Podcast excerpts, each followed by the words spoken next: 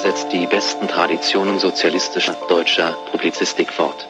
Sie atmet den Geist kämpferischer Polemik. Heute erleben wir nun die 500. Sendung auf dem Bildschirm. Sehen Sie nun bitte diese Jubiläumssendung von und mit Karl Eduard von Schnitzler.